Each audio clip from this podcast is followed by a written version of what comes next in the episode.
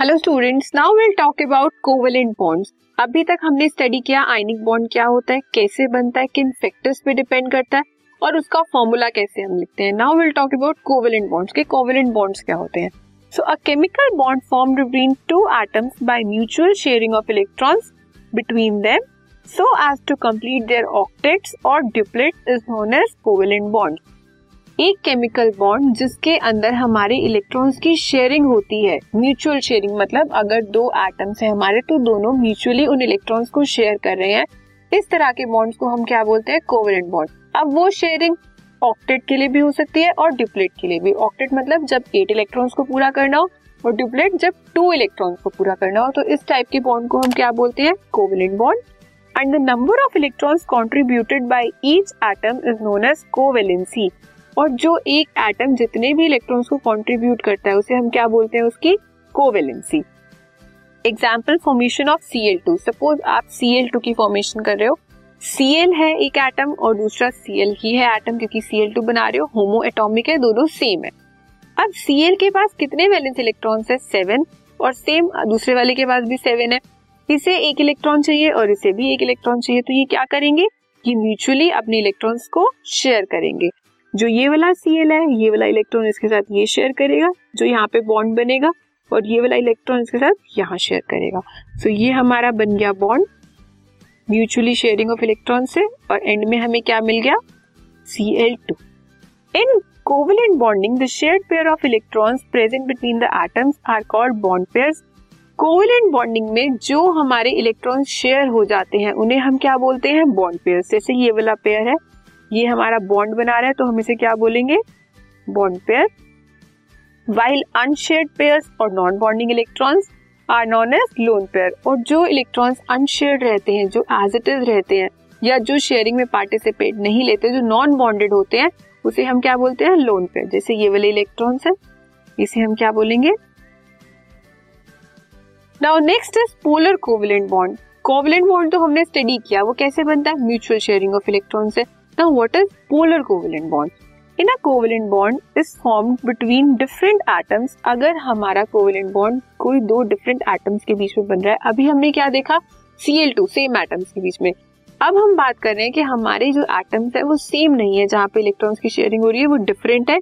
The shared pair is displaced towards the more electronegative atom. तो जो हमारा shared pair of electron होगा वो किस तरफ होगा, उन दो एटम्स में से जो ज्यादा इलेक्ट्रोनेगेटिव एटम होगा उस तरफ होगा। In causing greater concentration of electron density. और जब वो अपनी तरफ उसे अट्रैक्ट कर लेगा इलेक्ट्रॉन पेयर को, तो वहां पे इलेक्ट्रॉन की जो डेंसिटी है वो ज्यादा हो जाएगी around the more electronegative atom. Such a covalent bond develops some ionic character and is called as polar covalent bond. और इस तरह के बॉन्ड्स को हम क्या बोलते हैं, पोलर कोवेलेंट बॉन्ड। एक बार दोबारा से देखते हैं।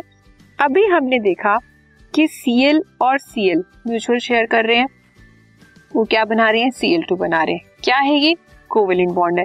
लेकिन अगर इस एक Cl को आप किसी और एटम से रिप्लेस कर दो, अगर कोई दो डिफरेंट एटम्स हो जाए, सपोज आप HCl की बात करो, HCl के पास कितने वैलेंस इलेक्ट्रॉन्स हैं, वन।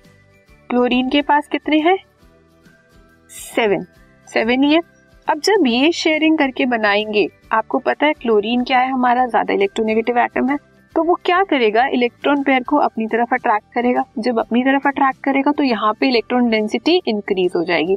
इलेक्ट्रॉन डेंसिटी इंक्रीज होने की वजह से यहाँ पे चार्ज आ जाएगा, यहाँ पॉजिटिव चार्ज और यहाँ नेगेटिव चार्ज, पार्शियल चार्ज जिसे आप बोलते हो, जो टेम्परेरी चार्ज होता है, आयनिक कैरेक्टर आ जाएगा।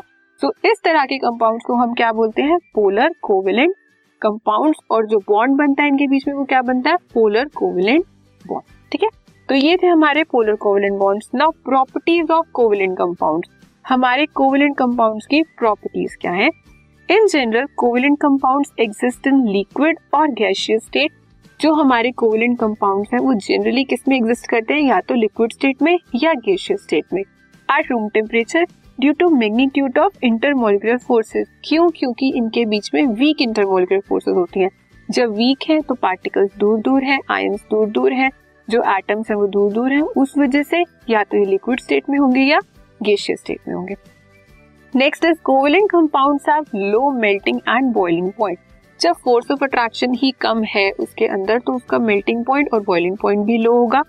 Covalent compounds are generally poor conductors of electricity, वो पुअर कंडक्टर ऑफ इलेक्ट्रिसिटी होते हैं। ऐसा क्यों होता है? They do not contain free electrons और आयंस टू कंडक्ट इलेक्ट्रिसिटी। क्यों? क्योंकि वहां पे ना तो फ्री आयंस होते हैं और ना जो हमारे केटायन एनायन है वो फ्रीली मूव कर सकते हैं, ना वहाँ पे फ्री इलेक्ट्रॉन्स अवेलेबल होते हैं। तो जब कोई चार्ज ही अवेलेबल नहीं है मूव करने के लिए तो इलेक्ट्रिसिटी भी जनरेट नहीं होगी। सो कंडक्टेंस जो होती है हमारे कोवेलेंट कंपाउंड्स की वो पुअर होती है। Next, they are soluble in non polar solvent, और वो कैसे सॉल्वेंट्स में सोल्यूबल होते हैं? Non polar. क्यों? क्योंकि उसके अंदर चार्ज नहीं होता। And they are insoluble in polar solvents, या आप कह सकते हो आयनिक सॉलिड्स या आयनिक लिक्विड्स में, जैसे एन ए सी एल या वाटर, उसके अंदर वो डिसॉल्व नहीं होंगे। क्यों नहीं होंगे? क्योंकि जो हमारे कोवेलेंट कंपाउंड्स हैं वो जो है नॉन पोलर है, उसके बीच में कोई चार्ज ही नहीं है, तो वो नॉन पोलर सॉल्वेंट में ही डिसॉल्व होंगे। तो ये थे हमारे कोवेलेंट कंपाउंड कैसे बने, शेयरिंग ऑफ इलेक्ट्रॉन से बने। फिर पोलर कोवेलेंट कंपाउंड कौन से होते हैं? जब दो एटम्स में इलेक्ट्रोनेगेटिविटी का डिफरेंस आ जाता है। और नेक्स्ट उनकी प्रॉपर्टीज, ठीक है।